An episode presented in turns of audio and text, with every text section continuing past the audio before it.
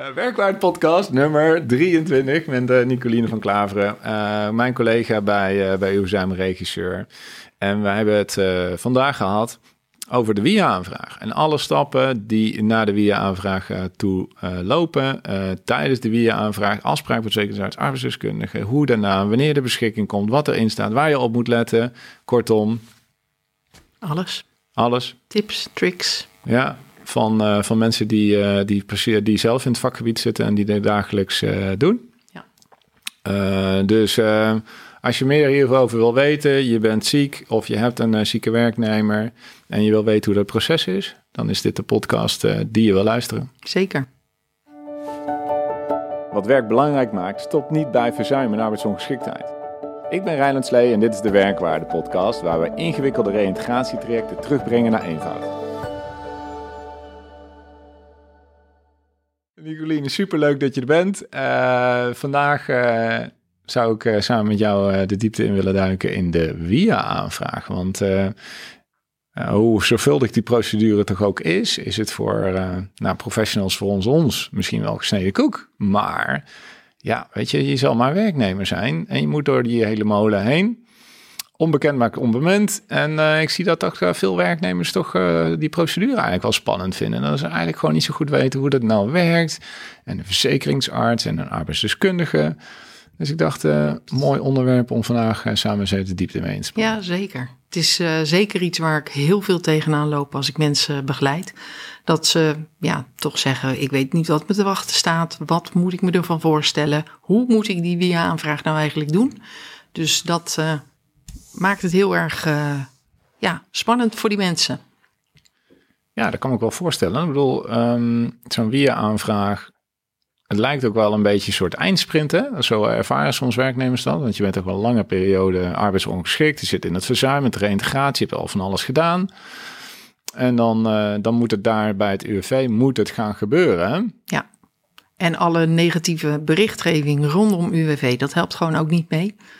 Ze lezen vaak op Facebook, op, nou ja, noem het maar op welke social media.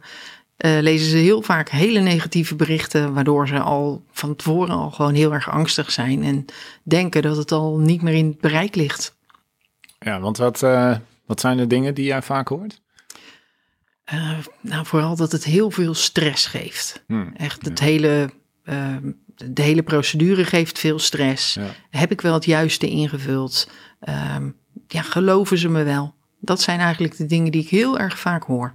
Ja, ja ook ja, inderdaad. Um, uh, dat ze hoge mate van bewijsdrang, bewijsdrang hebben van, oh ja, weet je, ik moet zorgen dat het goed gaat. En dat zij daar dan blijkbaar een kritische succesfactor in zijn. Dus dat ze heel erg het idee hebben van hoe ik hierop ga voorbereiden en wat ik ga zeggen. Dat gaat een fundamenteel verschil uitmaken of ik direct in de toekomst nog geld heb of niet. Dus het is echt sommige werknemers hoor ik, die grijpt het echt aan de keel. Dat ze behalve in paniek uh, zijn uh, met het idee. Terwijl ze eigenlijk niet zo heel goed weten hoe die procedure nou loopt. Hè? Dat, is, nee, uh... dat klopt. En vaak zijn ze zich ook nog niet eens heel erg bewust van de financiële gevolgen. Ook dat. Dat merk ik toch ook wel heel vaak. Dat ze ja, eigenlijk onwetend zijn of onwetend zijn gehouden. er is geen goede uitleg gegeven over hmm. wat het nu financieel gaat betekenen als ze eenmaal een via-uitkering krijgen. Uh, en wat ze kunnen doen als ze bijvoorbeeld geen via-uitkering krijgen. Merk gewoon dat er bij werkgevers um, niet voldoende kennis is over die hele procedure. En op het moment dat dus rond, nou ja, laten we zeggen tussen de 88ste en de 92ste week als de via-aanvraag uh, op de mat valt, dat de werkgever doet wat hij moet doen. Uh, en dat is netjes alle papieren aanleveren. Maar vervolgens wel tegen de werknemer zegt, nou ja, gaat maar invullen en uh, succes. Ja. En dan worden ze losgelaten. Ja, ervan uitgaande dat dit het procedure is en dat het allemaal wel duidelijk zou moeten zijn. Dat. Um, terwijl de praktijk is, is dat veel uh, medewerkers die bij de Wiaport aankomen, toch eigenlijk op dat moment emotioneel uh, uitgeput zijn, stressklachten ervaren, waardoor vaak overzicht houden, herinneren, uh, plannen, weet je wel, de, de hogere cognitieve functies, dat die daar vaak toch in de knel zijn gekomen, beperkt zijn. En dat is eigenlijk precies wat je nodig hebt om goed door dat traject eh, te lopen. Ja, dat klopt inderdaad. Dus, en ja, weet je, de, de hele emotionele betrokkenheid daarbij. Kijk, zij vinden iets, uh, zij vinden over het algemeen dat ze niet meer kunnen werken of niet meer hè, het, hmm. het het goede kunnen doen. Ehm, en ja, dat, dat, uh, dat geeft ook wel uh, stress. Van ja, wat als de verzekeringsarts nou zegt dat ik wel kan werken, wat dan? Ja. En hoe zit dat dan? Dus dat, uh, ja, dat is ook best lastig. Dus dat, dat is een grote angst, hè, die herken ik. Iets over onzekerheid, over inkomen. Want ze, ze hebben wel iets gehoord, weet je, dat het niet dat het gaat veranderen, ja. maar heel duidelijk is het niet. Dus ze weten vaak niet van, ja, kan ik nog blijven wonen wat ik wil? Nee. Kunnen mijn kinderen nog naar school? dus inkomensonzekerheid. Ja. Uh, de angst eigenlijk is dat ze weer moeten gaan werken of dat ze aan het werk worden gezet of uh, onduidelijkheid daarover. Hè, die herken ik ook heel erg. Wat kan nog meer misgaan? Ja, er kan natuurlijk een hoop misgaan. Uh, als jij jezelf beter voordoet dan je bent. Ja, gewoon verkeerde beoordelingen. Dan krijg je verkeerde beoordeling. En op de een of andere manier is, is bijna iedereen die ik spreek echt geneigd om zich beter voor te doen dan ja. die is. Uh, want ja, je wil de vuile was niet buiten hangen en je wilt niet eigenlijk alles vertellen. Terwijl juist het belangrijk is dat die verzekeringsarts een goed beeld krijgt. En dat er wel duidelijk wordt wat je wel kan en wat je ja. dus echt niet meer kan. Waar je in het dagelijks leven tegenaan loopt. Ja, precies. Dus um, uh, de angst om uh, aan het werk gezet te worden. onzekerheid over inkomen. En uh, de angst ook dat je niet de uitkeringsvorm uh, krijgt die, die je nodig hebt. Of dat je daar ook niet de erkenning in krijgt. Hè? Ja. Dus dat, dat mensen niet geloven, denk ik, dat, ze, dat die klachten er zijn. Uh. Ja. ja, nou die bewijsdrang wat je net al zei. Ja. Dat ze het gevoel hebben dat ze zich heel erg moeten bewijzen. Heel erg moeten verantwoorden voor nou ja, wat ze wel en wat ze niet hebben gedaan. En wat ze nog wel en wat ze, wat ze niet kunnen. Ja. Zullen we er gewoon eens stap voor stap doorheen lopen? En dan vanaf welk moment zullen we starten in het verzuim? Um, ja, ik denk uh, rond de 88ste week als uh, de WIA-aanvraag op de mat gaat vallen. Ja? Jij zou al eerder willen beginnen? Ja, ik zit heel even te denken aan uh, de vervroegde aanvraag, die natuurlijk al mogelijk ja. is vanaf week drie. Ja. Um, misschien kunnen we die even heel eventjes, um, eventjes parkeren. Mm -hmm. want, die, want die procedure is immers gelijk, alleen hij start wat eerder. Ja. Of hij is grotendeels gelijk. Ja. Maar dat we eerst gewoon de reguliere procedure doen en dan uh, doen we daarna de vervroegde. Ja. Uh, dus uh, medewerkers die langdurig arbeidsongeschikt zijn, die worden op de 42e week, worden die door hun werkgever gemeld bij het UWV. Hè? Dat is dan eigenlijk het eerste moment dat het UWV leert dat er dus een, dat er iemand ziek is. Ja. En als het gevolg waarvan start er een geautomatiseerd treintje bij het UWV hè? en die stuurt dan een brief ja. rond de 88e week. Klopt. Per post naar de medewerker thuis. De gegevens komen uit het GBA, de basisadministratie. Um, en dan krijgt de medewerker eigenlijk een brief thuis waarin staat: let op, via-aanvraag. Ja. En er zit ook al meteen wat informatie bij, hè, wat dan uh, in het reintegratieverslag uh, erin zit. Ja. Moet erbij moet zitten. Ja. En de uiterste datum dat het ingeleverd moet worden. Wat Ja. voor mensen ook heel vaak wel een schrikbeeld is. Van moet ik dat nu zo snel en hoe kom ik aan al die informatie? Ja, dat is ook wel een goeie. Want er wordt, ik, ik weet niet of jij die herkent, maar ik hoor heel vaak mensen zeggen: je gaat na twee jaar naar het UWV. M- maar dat is niet. Ehm, dus drie maanden eerder. Ja. Ja. Dus een aanzienlijke periode eigenlijk voordat je. eh, dus ja, die, die twee jaar, er is loondoorbetalingsverplichting van twee jaar. Klopt. Dat klopt, maar die via-aanvraag en die hele procedure, die start daadwerkelijk eh, echt een aanzienlijk stuk eerder. Dat is zo. Voor werkgevers is vaak, eh, die krijgen een kopietje van de brief. Ja. Dat is eigenlijk over sowieso misschien wel goed voor werknemers om te weten dat eigenlijk alle brieven die zij krijgen, met uitzondering van de uitnodigingsbrief voor de bedrijfsartsen en de arbeidsdeskundigen, of verzekeringsartsen en arbeidsdeskundigen, dat alle, alle brieven, dat de werkgever een kopie van die brief krijgt. Ja. Overal waar geen medische informatie uh, mee gemoeid is. Ja. Uh, dus vaak ook voor werkgevers hè? een startschot om uh, um, toch wel wat actiever te worden. En wat is dan de volgende stap? Um, nou, de volgende stap is eigenlijk het, het invullen van de papieren. En dat kan online, uh, dat kan ook op papier. En wat ik eigenlijk de mensen aanraad is, doe het nou eerst op papier. Dan kun je alles rustig opschrijven. Dan kun je alle gegevens erbij zoeken mm. die nodig zijn. En uh, dan kun je het later best online invullen als je dat wilt. Ah ja. Um, ik neem, als jij het goed vindt, neem ik hem nog heel even een stapje terug. Want uh, de, bij de meeste werkgevers is op de 88e week is er nog geen actueel oordeel opgemaakt. Nee, dat klopt inderdaad. Dus um, nou, voor de luisteraars die er wat minder bekend mee zijn, um, de, het reïntegratie en verzuim kennen we eigenlijk. Uh, er staat eigenlijk een hele grote muur uh, daartussen. Hè? En er bestaat eigenlijk daardoor uit twee ja, delen. Delen zou je kunnen zeggen. Hè? Ja. De bedrijfsgeneeskundige kant, hè, dus de medische kant van de zaak, daar mag de werkgever niet bij. En dan hebben we meer de proceskant. En aan de proceskant maakt de werkgever op basis van de terugkoppelingen van de bedrijfsarts plannen van aanpak en bijstellingen daarvan. En de bedrijfsarts maakt op zijn beurt het medisch dossier op en allerlei uh, terugkoppelingen. En die twee samen, die worden gevoegd bij het UWV. Ja. En met de 88e weekbrief is vaak voor de werkgever, soms zijn ze wat eerder bij, maar het signaal om het actueel oordeel te gaan inplannen. En het actueel oordeel is eigenlijk de samenvatting van de bedrijfsarts van de reintegratie van de afgelopen periode. En wat hij eigenlijk ook verwacht voor de komende, nou, de periode op korte termijn in, in ieder geval. Ja, meestal maakt hij ook standaard het uh, medisch dossier op. Dus, uh, ja. En dat is uh, zoveel als een export maken van alle aantekeningen die hij heeft gehad met een nietje. Ja. Ja, toch? Ja, ja, ja. daar komt het op neer, inderdaad, dat klopt. um, en nou, die, die stuurt hij meestal, wat mijn ervaring is, ik, ik, weet niet hoe het bij jou is, maar mijn ervaring is dat de bedrijfsartsen die het vaak gewoon per post, of de arbeidsdienst dan per post naar de medewerker thuis sturen. Ja, nou, gesloten couvert en dan gaat het naar de medewerker. Ja. De, de terugkoppeling, de leken terugkoppeling, die ga ik dan vaak naar de werkgever. Ja. Dus dat uh, net zoals bij een spreekuurverslag. Ja. En dan uh, maakt de werkgever een eindevaluatie. Nou, die moeten ze eigenlijk samen maken natuurlijk. Ja. Uiteindelijk moeten ze het samen over eens zijn wat, uh, wat ze de afgelopen twee jaar, anderhalf jaar hebben gedaan. En uh, wat uiteindelijk het eind ja, het eind is van de, van de reïntegratie. Ja.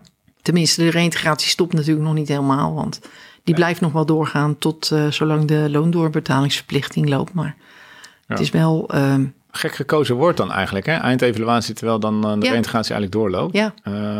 maar het is inderdaad wel goed om te weten. Um, het lukt niet altijd om uh, voor het UWV om op tijd de be beoordeling en de beschikking klaar te hebben. En tot die tijd is er eigenlijk gewoon een reïntegratieverplichting. Hè? Zolang de arbeidsovereenkomst uh, niet ontbonden is, dan is er gewoon een reïntegratieverplichting ja. weer. Klopt. Dus uh, nou ja, goed, het document heet eindevaluatie. Moeten we misschien niet te zwart tillen aan de naam dan maar. Nee, nee ja, ze hebben het de naam gegeven en het moet meegestuurd worden. En aangezien je alles voor de, voor de 93ste week ingestuurd moet hebben, ja, dan, dan ja. moet het er toch bij zitten. Ja, ik zie eigenlijk... Deze podcast wordt mogelijk gemaakt door uw verzuimregisseur en portretmakers. Uw verzuimregisseur begeleidt chronisch zieke werknemers voor, tijdens en na het UWV-traject. Zij begrijpen waarmee de zieke werknemer worstelt en helpen deze graag verder. Dit doen ze door persoonlijke begeleiding, lotgenotencoaching en workshops.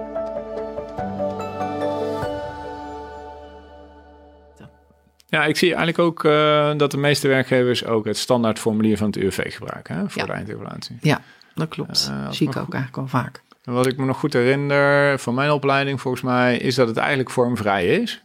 Ja. Dus dat je het kunnen andere vormen kan ja. doen, of bijlages kan doen, ja. of addendums of zo. Maar dan zie ik eigenlijk niet dat er heel veel werkgevers gebruik van maken. Nee, het is wel heel makkelijk natuurlijk. Als er een formulier is wat je in hoeft te vullen, dan hoef je ook nergens meer aan te denken. Dan vergeet je in ieder geval niets. Voldoe je aan je verplichtingen. Ja, dus ik snap wel dat ze daarvoor kiezen eigenlijk. Ja. Wat zijn nou veel voorkomende problemen die je ziet bij je actueel oordeel, eindevaluatie?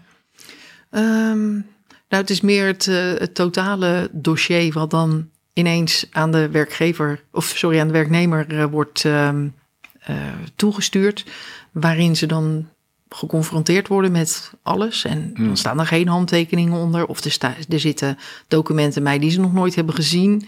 Uh, en daar schrikken mensen ook wel vaak van, werknemers. Nou ja. Dat, dat komt wel, ja, dat komt toch wel regelmatig voor dat ze zoiets hebben. Ja, maar klopt dit allemaal wel? En moet ik dit nou ondertekenen?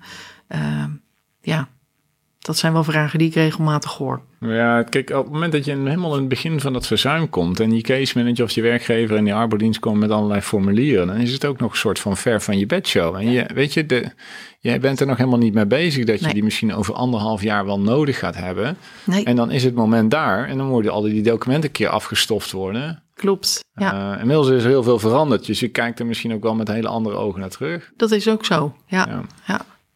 Dus vandaar dat, ze, dat dat best wel soms ook weer ja, de stress weer oplevert. En wat ik ook nog wel eens vaak zie gebeuren, hè, al veel voorkomend, ehm, eh, veel voorkomende valkuil, ehm, is dat nou, ten tijde van het actueel oordeel of de eindevaluatie, medewerkers laten zeggen gedeeltelijk aan het werk, Mhm. of gedeeltelijk aan het, aan het reintegreren, is in ieder geval op kantoor of met werkreintegratie bezig. En er zijn ook werkgevers die alle reintegratieuren administreren, omdat er dan een bovenwettelijke CAO-verplichting over is. En dus eh, eigenlijk ook ehm, alle uren die geen echte productiviteit opleveren, maar gewoon bedoeld zijn om te komen tot reintegratie. Ja, die worden ook dan vermeld, waardoor er soms wel eens de indruk kan ontstaan dat iemand dus voor 30, 32 uur per week gereïntegreerd is. Terwijl het helemaal niet zo is. Nou, hij is 32 uur per week aanwezig, Aanwezig, en bezig ja. met zijn reintegratie. Maar niet, weet je, er wordt niet voor 32 uur per week eh, dossiers verwerkt, eh, appeltjes geplukt. Of, Er zit eh, geen loonwaarde aan vast. Ja, voor noemen wij, zoveel uur. ja, dat Ja. noemen we als professionals dan loonwaarde inderdaad. Ja. Dus de waarde van, van de reintegratie voor de werkgever. En soms blijkt dat toch niet echt goed uit die eindevaluatie. Dat is toch wel een veel voorkomende mis, als je het mij vraagt. Ja. Dus dat, dat moet goed duidelijk zijn in de eindevaluatie dat, dat er een verschil is tussen aanwezig zijn op kantoor en je stinkende best doen voor de reintegratie. Ja. En daadwerkelijk de productiviteit. Ja, ja. Want, Ja, en wat ik ook wel tegenkom bij de eindevaluatie is dat er een, eh, een eigenlijk eh, eh, taken of een, een soort van functie echt is gecreëerd. eh, Speciaal, specifiek op die werknemer toegespitst, omdat het nou ja, allemaal stukjes van zijn eigen werk eigenlijk bevat. Maar het kan niet worden aangeboden als een functie op zich. ja. Eh, dus ja, ze hebben al die tijd hebben ze best wel de best gedaan om hè, de, die reïntegratie vorm te geven en toch nog wel zoveel mogelijk het eigen werk te doen. Eh, uiteindelijk blijkt dat dat niet duurzaam is. En eh, ja, dan, dan ja, dat is voor, voor veel werknemers ook nog wel een harde dobber eigenlijk. Want ja, ze hebben zich volledig ingezet. Eh, Ja. En dan, dan krijgen ze uiteindelijk toch nog te horen van... eh, ja, maar ja, we kunnen je dit niet aanbieden als een, als een baan, zeg maar. Ja. Ja, als, dat, als je dat moet fixen in het eindevaluatie, dan ben je als werkgever best wel een beetje laat eigenlijk. Ja, maar ehm, Komt weet- helaas wel voor.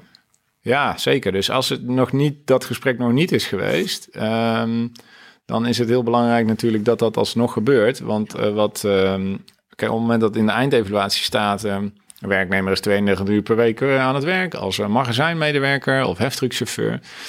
Ehm, en, en daar wordt verder geen context aangegeven. En de medewerker werkt dus 32 van de 40 uur. Zou het best wel eens kunnen zijn op basis van die stukken... dat eh, eigenlijk eh, het UWV van mening is van... nou, dat ziet er eigenlijk best wel rooskleurig uit. Klopt. Zeker als een werknemer dan ook nooit tegengesproken is... en die gaat dan op interview, hè, op gesprek bij het UWV... zou je misschien ook kunnen verklaren... ja, dat is eigenlijk een nieuwe plek, eh, is eigenlijk hartstikke leuk. Ja. Ja. Ja. En wat gebeurt er dan? Eh, ja, wat gebeurt er dan? Eh, een loonsanctie kan, kan, zou kunnen volgen. Hmm, of kan. dat er gewoon een praktische schatting wordt Ja. gemaakt. Dus dat er wordt gezegd van, nou, je bent in de praktijk al zoveel uur aan het werk. Je verdient er zoveel geld mee. Dus wij gaan dit aanhouden als, als het werk wat je nou, Ja. hebt, hebt gerealiseerd. Ja, ik ken daar toevallig wel een heel schrijnend voorbeeld van. Ehm, er was een eh, kleine transportonderneming, een VOF. Mhm. Dat was een familiebedrijf ook. En die broer werkte als chauffeur, volgens mij. Had in ieder geval een functie binnen dat bedrijf. En die, eh, nou, die was uh, arbeidsongeschikt geworden. Die had echt, volgens mij, heel, ja, die kon niet meer tillen en dragen. Dat was echt... eh, dus die eh, had een beetje een soort Hans- en spandienst. Een beetje een soort manische klusje van alles. En eh, ja, dat was eigenlijk nooit weer gesproken. Eh, hij deed dat al hartstikke, mm. dat al anderhalf jaar. Dat ging eigenlijk hartstikke goed. En, uh, of althans, hij was van de mening dat het hartstikke goed was. Maar blijkbaar ergerde iedereen zich heen uh, gro groen en geel aan hem. Maar dat was nooit verteld. Dus hij dacht, het gaat supergoed. Ja. De rest van het dagbedrijf, de rest van het bedrijf dacht, ja, dit gaat nooit, nooit door. Alleen, eindevaluatie met geen woord over gerept. Dus deze medewerker gaat naar het UWV toe geeft aan dat hij geïntegreerd is als uh, ja, van heftruckchauffeur naar uh, nou ja, terreinchef of zo. En het UWV zegt, ja, goed idee, weet je wel. Ja, top. Ja. Fijn dat je nog aan het werk kan blijven, hartstikke goed, ga zo door. Dus medewerker krijgt geen uitkering, want niet nodig toch? Je bent goed lekker aan het werk. Eh, maar de werkgever, die kreeg vervolgens een beschikking van, ja, dat eigen werk is passend. Terwijl zij eigenlijk hoopte natuurlijk om de medewerker te kunnen ontslaan. Ja. Um, dus uh, dat, dat zegt maar weer dat die, die eindevaluatie in de actuele oordeel eigenlijk wel heel belangrijk is. Want um, klopt. Anders zou er wel zo'n ongewenste situatie uh, kunnen ja. voorkomen. Ja. ja, ja. En dat komt gewoon echt meer voor dan je denkt. Ja. Helaas. Um, het gekke is dat, het dus veel, dat ik het veel zie voorkomen uh, in situaties waarbij eigenlijk de werkgever het heel graag heel goed wil doen. Of met heel. Weet je... Nou, beide eigenlijk wel. Weet je, de, uh, zowel de werkgever als de werknemer. De werknemer wil zich ook volledig inzetten. En die heeft ook wel eens het gevoel dat hij gestraft wordt. om wat hij uh, allemaal heeft gedaan. om maar zo goed mogelijk zijn werk te blijven doen. Nou, net als wat jij hmm. nu net vertelde, heb ik ook een, een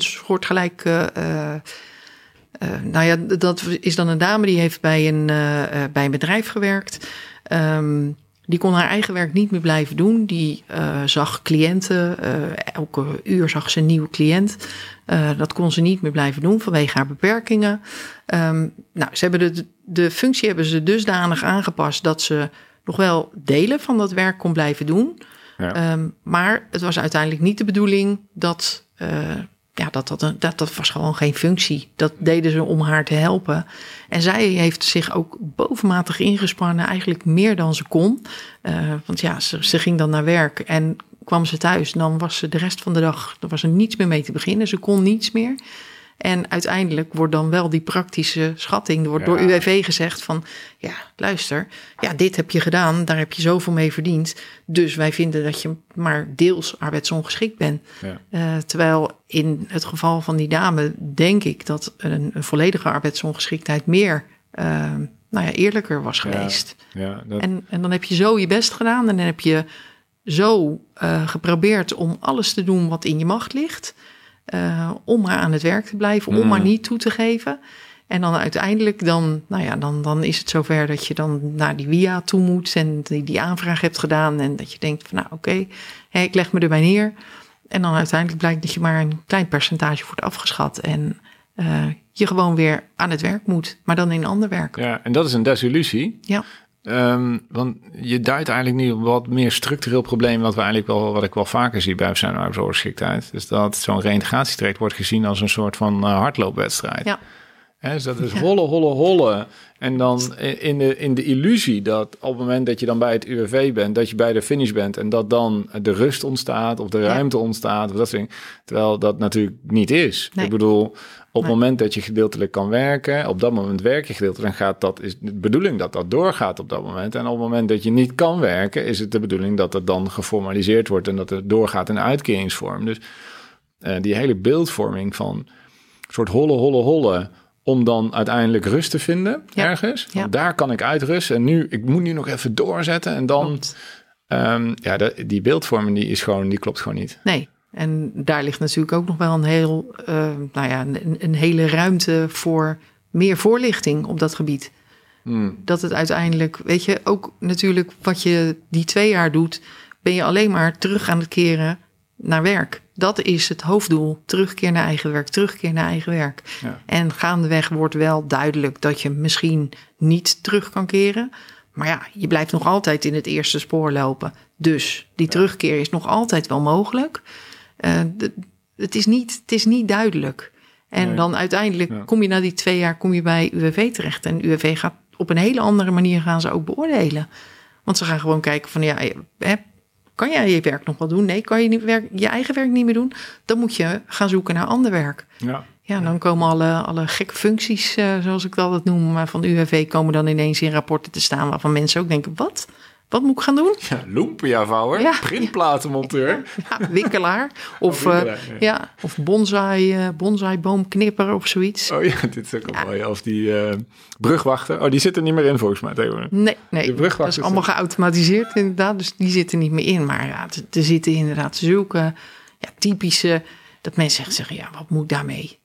Ja. Ik pak hem heel even weer terug. Want ja. uh, de werknemer heeft dus die brief, die 88ste weekbrief. Uh, werkgever werknemer gaan in de actiestand, dus actueel oordeel eindevaluatie worden opgemaakt. Ja. En dat zijn in principe de twa laatste twee documenten om het reintegratieverslag compleet te maken. Dus het reintegratieverslag compleet. Medewerker heeft de medische informatie van de bedrijfsarts op de deurmat. En dan doet hij de WIA-aanvraag. Ja. Um, eigenlijk standaard digitaal tegenwoordig, hè? Ja. Alleen er is inderdaad nog steeds een achterdeurtje om het pap op papier te doen. Ja. Dat is niet zo bekend. En volgens mij adverteert het UWV er nog steeds niet mee. Nee, dat klopt. Maar het is wel mogelijk. Ja, Dus- dan heel even een belletje naar het UWV en dan krijg je alles op papier. Ja. Ehm, andere, wat wel kan tegenwoordig, is dat je met die DigiD als ook iemand kan machtigen. Ja, dat klopt. Dus je kan ook iemand anders de aanvraag doen, of je kan hem samen online doen, of je kan eh, met iemand een belangenbehartiger samen achter de computer kruipen. Nadeel daarvan is dat je hem niet tussentijds kunt opslaan. Dus als je eenmaal bent begonnen, dan moet je hem doorgaan. Ja, je kan hem wel tussentijds afbreken. Hè? Ja, maar dan blijft volgens mij niet de. Maar dat, daar hou me te goede. Maar ik dacht dat dan de eh, gegevens niet blijven staan.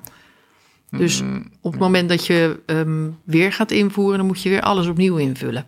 Maar dat is wel goed om het uit te checken, want volgens mij kan je hem wel tussentijds opslaan. Oké. Ehm, hoe die functie precies geborgd is, zou ik me heel even moeten kijken. Eh, de, bijvoorbeeld bij, ik weet dat bij de, is een vergelijkbaar online formulier van het UWV voor de ontslagaanvraag. Ehm, kan je hem helemaal doorlopen en dan kan je hem soort als downloadbestand, kan je alle nou, bolletjes en alles wat je hebt Mhm. ingevuld, kan je een soort als downloadbestand en helemaal in een, als je dan moet je hem, kan je de procedure weer later weer opnieuw openen en dan kan je dat bestand importeren en dan staat er meteen alles ingevuld. Maar volgens mij wordt die wel gesaved. Oké. Nou, durf niet met zekerheid te zeggen. Ik heb het ook gewoon op mijn eigen BSN geprobeerd om gewoon te kijken van hé, wat, wat houdt het nou allemaal in? Ja. En toen kon ik hem tussentijds volgens mij niet opslaan. Maar Ja.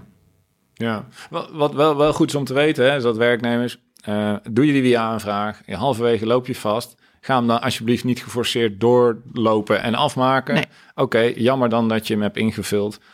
Mocht je hem niet kunnen op, geen stress. Weet je, oké, die gegevens eh, die kan je later ook gewoon nog een keer doen. Dus eh, ja. Ja. Ja, daarom is het fijn om- het eventueel op papier even vooraf te doen. Dan hoef je ook niet heel erg na te denken. Er wordt op een gegeven moment natuurlijk ook gevraagd om ehm, je cv. Eh, wat is je werkverleden? Eh, Ja. ja, er zijn heel veel mensen die weten dat niet precies uit hun hoofd. Wanneer ze van, van wanneer tot wanneer ze ergens hebben gewerkt. Dus dat is wel fijn als je dat eh, ernaast hebt liggen bijvoorbeeld. ja, want wat voor soort vragen zitten er nog meer in, behalve werkverleden? Mm, ja, het begint altijd met je check, BSN, je geboortedatum en dergelijke. Ehm, vervolgens je eerste ziektedag is ingevuld, dus die moet je ook altijd eventjes checken. Eh, klopt die? Ja. Is dat ook echt de, de eerste ziektedag waarvan jij vindt dat dat de eerste ziektedag is? Ehm, ja, de, de naam, adres, woonplaatsgegevens, Ja. telefoon. Ga je binnen vier maanden op vakantie? Is bijvoorbeeld Oh ja. ook een vraag dat mensen ook denken: ja, waarom willen ze dat nou toch weten? Ja, het is toch wel handig dat je er bent als je je oproepen. Dus dat is Precies. op zich een best goede vraag. Het is inderdaad een goede vraag. Maar ja, vaak hebben werknemers wel zoiets van: ja, maar waar moeten ze dat nou toch weten? Ik bedoel, eh, Hmm. Ja. Maar dat, dat heeft daar inderdaad mee te maken. Van je moet binnen die vier maanden, als je ergens op vakantie bent en je bent niet beschikbaar, hoeven ze je ook niet op die, eh, op die tijden in te plannen. Ja, Dus- dus, heel even een check, beste werkgevers, werknemers. Niet op vakantie gaan tijdens een aanvraag. Dat is niet praktisch. Nee. nee. Ehm, wat zit er nog meer in? Ehm, nou, vragen over je arbeidsverleden inderdaad. Eh, maar ook vragen over het werk wat je op dit moment doet. Eh, wat, wat is je functie? Hoeveel uur werk je? Wat verdien je ermee? Eh, wat is je Mhm. Bruto, zwaar. eh, bruto loon? Ehm, eh, even kijken hoor. Is je opgevallen dat het UWV in die procedure eigenlijk al heel veel gegevens vraagt die ze gewoon al hebben? Dat vind, ik- vind ik dan al bijzonder. Want ze Ja. weten vanuit de Belastingdienst wat het arbeidsverleden is. En ze weten wat het SV-loon is. Ja, Sterker nog, je kan naar elke werknemer, ook als je niet ziek bent, kan naar het UWV gaan, mijnuwv.nl, DigiD inloggen. En daar zie je welke salarisgegevens de, Belastingdienst doorstuurt naar het UWV. Dus iedereen kan dat daar zien. ja. Dus ik zou zeggen, waarom vragen ze dan nog om? ja, ik denk toch voor een extra check. Dubbel check. Ja, ja. Ja. Dat dat wel. Ik denk ook dat dat wel belangrijk is. Ehm, eh, er kunnen fouten gemaakt worden. Er kunnen ook fouten waar. staan in de, in, de, ehm, in de systemen van de Belastingdienst of waar het ook vandaan komt. Dus ik vind dat als extra check vind ik dat niet gek. Ja, dat is wel iets voor te zeggen. ja. En ook, ehm, ik denk dat er ook wel een soort van, ehm, ja, hoe moet ik dat zeggen? Dat, dat eh, duidelijk wordt of je alles zelf ook wel goed kunt invullen. Ja, ja. Dat alles wel goed op papier komt en dat je je alles nog wel kunt herinneren en, en dat soort, eh ja dat dat soort er ook een eh, check Ja, misschien wel. Dat dat er toch wel. Ik, ik weet niet of dat per se zo is, maar ik, kan, ik zou me dat wel kunnen voorstellen. Want hij kan ook ingevuld worden door gemachtigden. Dus dat zou niet representatief zijn dan. Nee, dat klopt. Maar als je als gemachtigde, dan vraag je als gemachtigde van heb je dit, heb je dat, heb je... En dan is ook duidelijk dat het eh, is ingevuld door een gemachtigde. dat is ook wel weer zo. Dus Ja. dan, eh, dat geeft misschien ook wel een indicatie. Hè? Als het is ingevuld door een gemachtigde, dan ben je misschien zelf ook niet meer heel goed in staat om dat te doen bij bepaalde beperkingen. Ja. Ah, interessant hè? Ja, Ehm, hoe lang eh, zijn we er ongeveer mee bezig? Nou, als je een beetje de tijd voor neemt, half uurtje of zo. ja half uur, drie kwartier. Ja, Ik zeg altijd, neem er een, tre- trek er een uur voor uit, dan Ja. kan het altijd meevallen. ja precies. Ehm, dus online, wat heb je nodig? Nou, je computer, internet, obviously. Eh, je DigiD heb je nodig. Eh, het is handig om in ieder geval je werkervaring, opleidingsniveau, dat soort dingen. Dus een cv, zeg maar. Ja. Eh salarisgegevens worden ook gevraagd. Dus misschien eh, een loonstrook eh, erbij hebben Ja. op voorhand. Klopt, ja.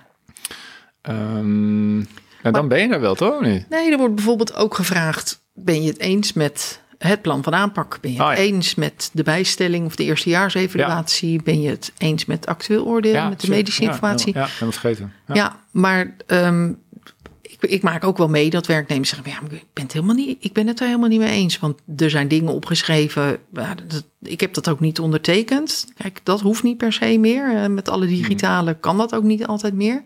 Eh, dus de, die ondertekening, ja, dat kan dat dat ontbreekt. Maar eh, daarom krijgen werknemers ook wel de mogelijkheid om tijdens de WIA-keuring of Ja. de WIA-aanvraag ehm, op te schrijven van, nou, ik ben het helemaal niet eens met het plan van aanpak, want Ja. eh, ik wilde die kant op en de werkgever wilde die kant op. En ja, Dat is Nou een ja. goede inderdaad. Dus eh, CV, salarisstrook, DigiD en eigenlijk gewoon een kopietje van de reintegratieverslag. Ja. En want die stukken die ga je eigenlijk één één even doornemen. Dus het is fijn als het gewoon voor je ligt. Dan kan je het gewoon heel eventjes doorlezen. ja, Of je het ermee, eh, of je het ermee eens bent. ja, Loop je het helemaal door, alle Ja. stapjes. En de ene laatste stap is dat je een soort overzichtvel krijgt met alle antwoorden die je hebt ingevuld. Dan loop je nog alles na. ja. En dan is het de groene knop. Eerst nog even aanvinken dat je naar eer en geweten alles hebt ingevuld. Oh ja. Oh, en dat je de ontvangstbevestiging wil. Eh, ja, klopt. En eh, Ja. dan, dan verstuur je het. En vervolgens kun je het nog downloaden als PDF. Ja, dat, dat doe je eh, als, als werknemer, want dan heb je gewoon voor jezelf eh, archief. Vergeet het ook niet. Want het is wel een volgend scherm waarvan mensen vaak na zo'n inspannend, want ze vinden het gewoon hè, spannend, inspannend. ehm, maar ze vergeten ook soms om die PDF te downloaden. Eh, en dan weten ze gewoon eigenlijk niet meer wat ze hebben ingevuld. Hmm. Ja, en je moet ook niet vergeten om hem daadwerkelijk echt te versturen. Want op het moment dat je dus een overzicht hebt, dan, eh, dan volgens mij staat er een, een knopje op, eh, afsluiten en opslaan. En dan staat er nog een knopje versturen, volgens mij. De allerlaatste, volgens mij. Ja, de afsluiten en opslaan, dat durf ik niet te zeggen of die erin in zit. Maar ja, je moet in ieder geval een vinkje zetten bij. eh, ik, eh, ik heb Ja. het eh, eh, naar, eh, naar alle eerlijkheid ingevuld. En dan op versturen klikken. En, de, en het volgende scherm is dan van, nou, we hebben het ontvangen. Download hier het PDF. Ja. En daar klikken mensen nog wel eens weg. Dat ze denken, oké, het is ontvangen, hup, weg.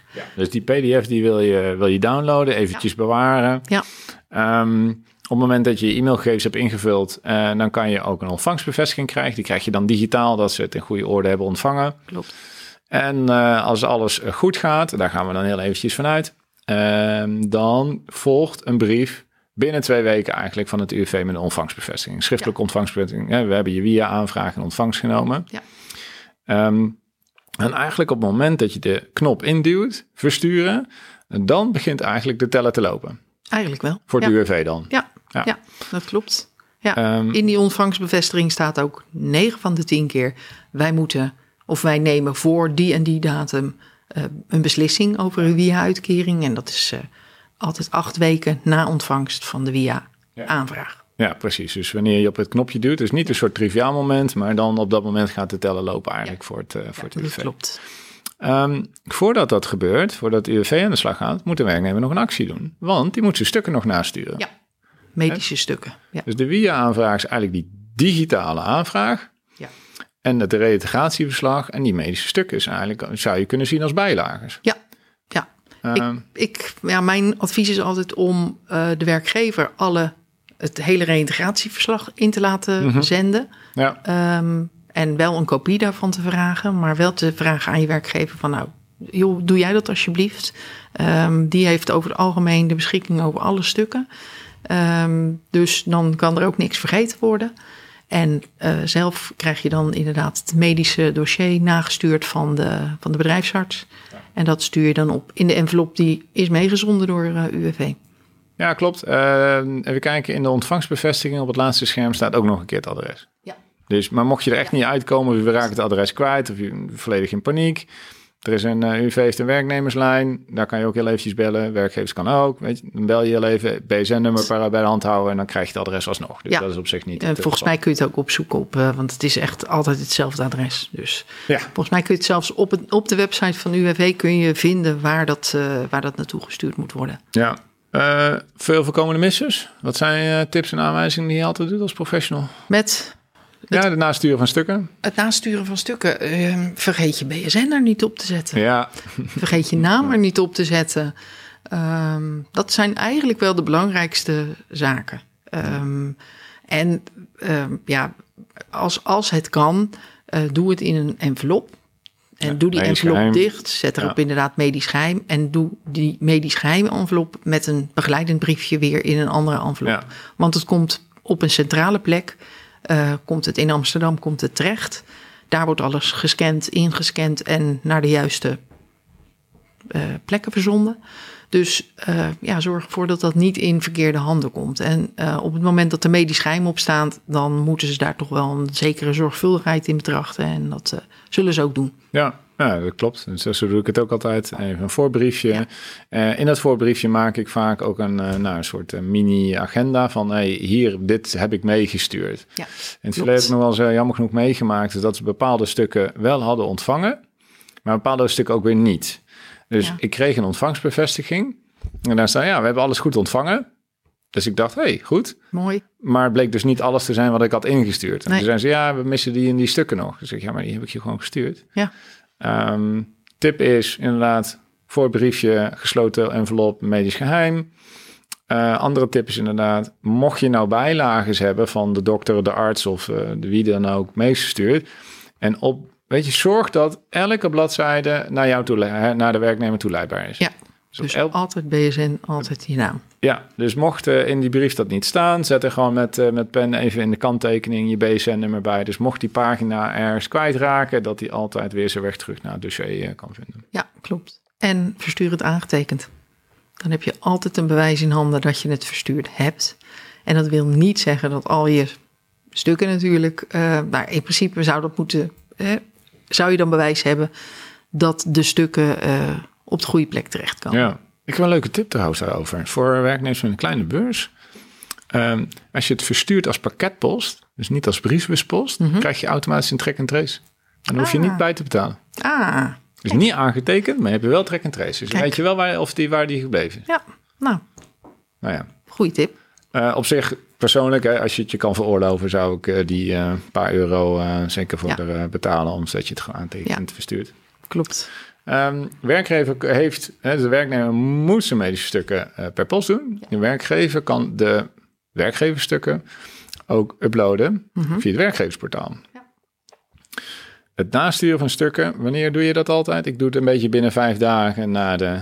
Ja, dat is wel een beetje afhankelijk. Sommige stukken laten nog wel eens op zich wachten. En Ja. ehm, nou ja, het is in ieder geval op het moment dat je, eh, volgens mij is het wettelijk zo dat je tien dagen voordat je gehoord wordt, op welke manier dan ook, dus tien dagen voordat je de uitnodiging hebt bij de verzekeringsarts, mag je nog stukken insturen.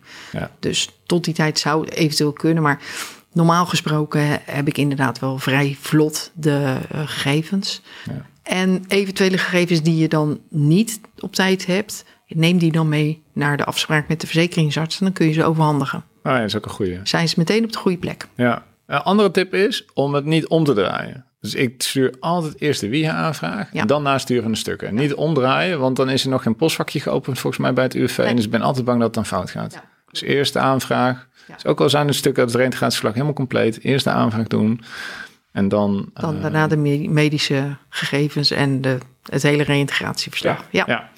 Ehm, wat gebeurt er als het UWV eh, stukken missen? Of dat zij denken, of dat zij het zijn kwijtgeraakt, doet het? eh? Ja, je krijgt een brief van, nou ja, we- missen het. En daar staat eigenlijk nooit in, wij zijn het kwijtgeraakt. Dat heb ik tenminste nog niet meegemaakt. Nee, nee, nee. nee. Dus, uh, de, dus de, de schuld ligt altijd bij jou. Ja, uh, ja. Dus uh, ja, nou, dan, ja, dan stuur je het na. Ook al heb je het al gestuurd, dan stuur je het, stuur je het toch nog een keertje na. Um, en dan krijg je 9 van de 10 keer een ontvangstbevestiging van... nou, we hebben alle stukken ontvangen. Precies. Ja. en dan gaan alle radertjes werken. En dan, uh... Ja, dus werknemers die krijgen bericht als het medisch gegevens niet uh, compleet zijn aangekomen. En werkgevers krijgen bericht of een telefoontje als uh, in het reintegratieverslag stukken ontbreken. Ja, en helaas zit daar dan ook wel weer een soort van sanctie op als je het niet binnen zoveel tijd stuurt. En ik snap het aan de ene kant van UWV wel. Hè, ze, ze, moeten daar wel een soort van paal en perk aan stellen. Ja, ja ook. Alleen aan de andere kant, ze zijn natuurlijk zelf ook wel eens nalatig. En, uh, of hebben de dingen niet op tijd. En dat schuurt wel eens. Ja.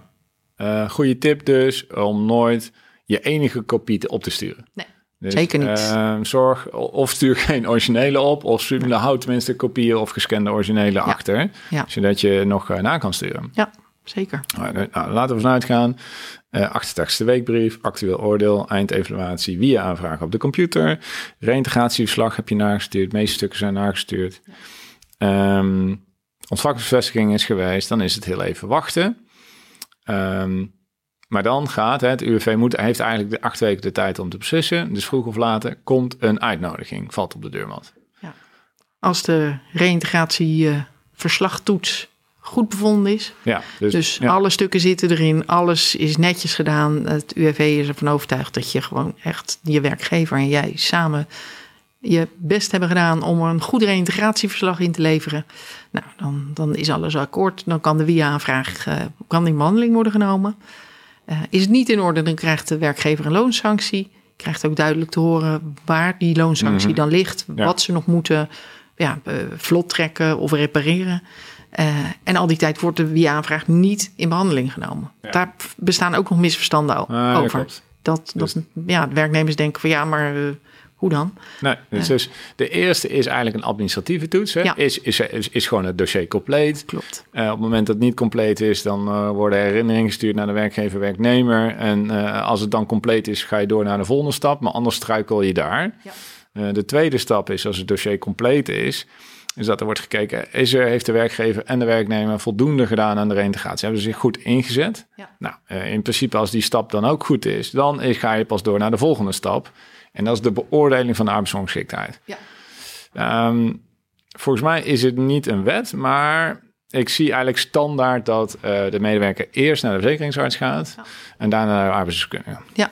Dat is volgens mij mogen ze het omdraaien strikt mee, maar het is niet echt heel Nou, logisch. ja, de arbeidsdeskundige kan nog niet heel erg veel doen als er bijvoorbeeld geen uh, functionele mogelijkhedenlijst is opgesteld. Dus Ja. ik heb het in ieder geval nog nooit meegemaakt dat eerst de arbeidsdeskundige aan zet was en toen pas de verzekeringsarts. Maar, dus, eerst die uh, verzekeringsarts.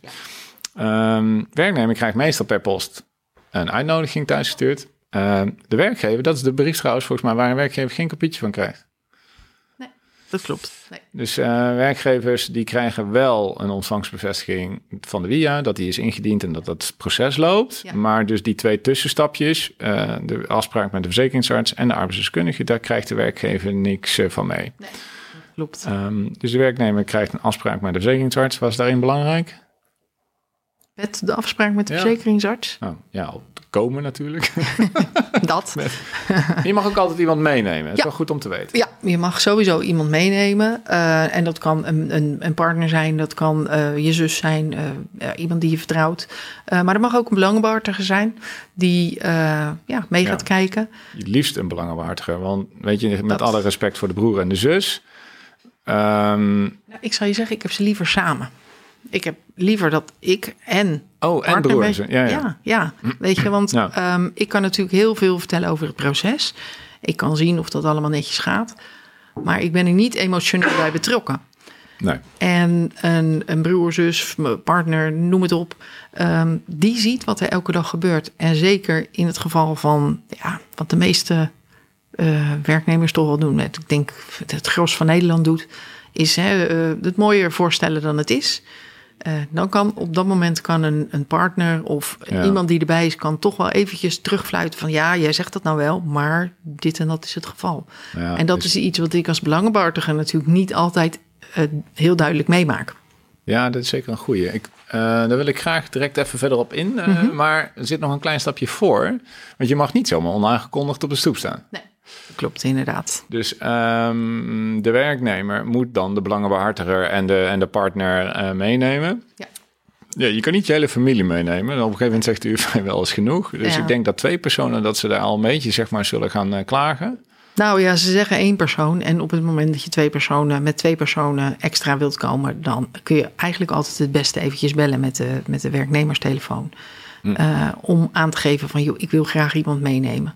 En ik als belangenbehartiger doe dat eigenlijk altijd. eh, bellen van joh, luister, ik wil meekomen, maar eh, de partner komt ook mee. Is dat een probleem? Eh, laat me even te weten of dat een probleem is. Ja. En dan wordt eigenlijk altijd aan de verzekeringsarts gevraagd van nou, of die dat een probleem vindt. Kijk, in de coronatijd was dat gewoon een probleem. Dan mocht er gewoon maar één persoon mee. Maar nu doen ze eigenlijk niet meer moeilijk. Nee, niet zo moeilijk meer. Nee. Oké. Ehm, dus brief van de verzekeringsarts ontvangen. Nou, dat is jouw cue natuurlijk om je de cue voor de werknemer om, eh, om de agenda leeg te maken en om eh, je belangenbehartiger of een vertrouwenspersoon of die ook te vragen om eh, met je mee eh, te gaan. Ehm, aanmelden van die personen bij het Klopt. UWV, eventjes checken, bellen desnoods. En dan, ehm, dan gaan we, dan gaat de medewerker daarheen. Op zijn paas best. Ik doe altijd eh, een dag van tevoren een voorbereiding met, eh, met de werknemer. Gewoon om even inderdaad een aantal tips door te nemen. Weet je, ik zeg, maak het, maak het niet mooier dan het is. Maak het niet slechter dan het is. Kom gewoon zoals jezelf. Ja. Weet je, als jij normaal gesproken eh, in, in een mantelpak loopt, nou ja, dan moet je lekker naar, in een mantelpak naar, naar de verzekeringsarts toe gaan. Ja. Maar als jij gewoon lekker een spijkerbroek en een trui en dat zit en je haar in een knot, nou, dan moet je dat lekker doen. Ja. Maak het niet mooier dan het is. Ik, heb- ik heb een dame meegemaakt die had zich zo mooi opgemaakt. Die was helemaal verzorgd. Zo had ik haar nog nooit gezien. Maar we kwamen bij de verzekeringsarts en ik Ja, dacht, oh, ja, ja, ja, die ziet er eh, ineens ja, Ja. echt helemaal inderdaad opgedirkt uit. Hoge hakken, Ja. ehm, maar had wel bekkeninstabiliteit. En ehm, Hoge hakken en... Oh, ja, een verwonderlijke combinatie. nou ja, kijk, en zo kijkt de verzekeringsarts daar natuurlijk ook naar. Ja. Hè? Ehm, als jij claimt dat je een bepaalde klacht hebt en vervolgens draag je hakken, eh, dat, dat past niet bij elkaar. Ik bedoel, dat, ja, Ik had laatst iemand mee, ging mee naar het spreekuur. En eh, lange autoritten, eh eh, autorijden was gewoon heel zwaar. Maar Ja. Te veel prikkels. eh, en, en op het moment dat ik hem dus sprak en ik, hij moest naar mij toe komen, dan was het eigenlijk al, stond hij op, nou had ik nog maar 25 procent zat er nog in. En hij komt eraan, super frivol. En ik wist dat het een rit van meer dan een uur was. Ik denk, hè, wat fijn dat je zo energiek bent en dat soort dingen. Ja, ja, ja, ik ben afgezet. Ik denk, hoezo dan? Ja, ja, weet je, ik wil, anders kan ik dit gesprek niet goed volhouden. Goed bedoeld, enorm, zeg maar, dat is de valkuil. Ja. Dat allerlei, dat mensen uit hun normale patroon stappen om zich beter voor te doen, of op hun best voor te doen. Niet Ja. beter of zo of anders, maar eh, van hun beste kant laten zien. Ja, En dan wordt het voor het UWV natuurlijk, voor de verzekeringsarts, wel heel moeilijk om een goede beoordeling af te geven. Dat moet ik ze dan ook wel weer nageven.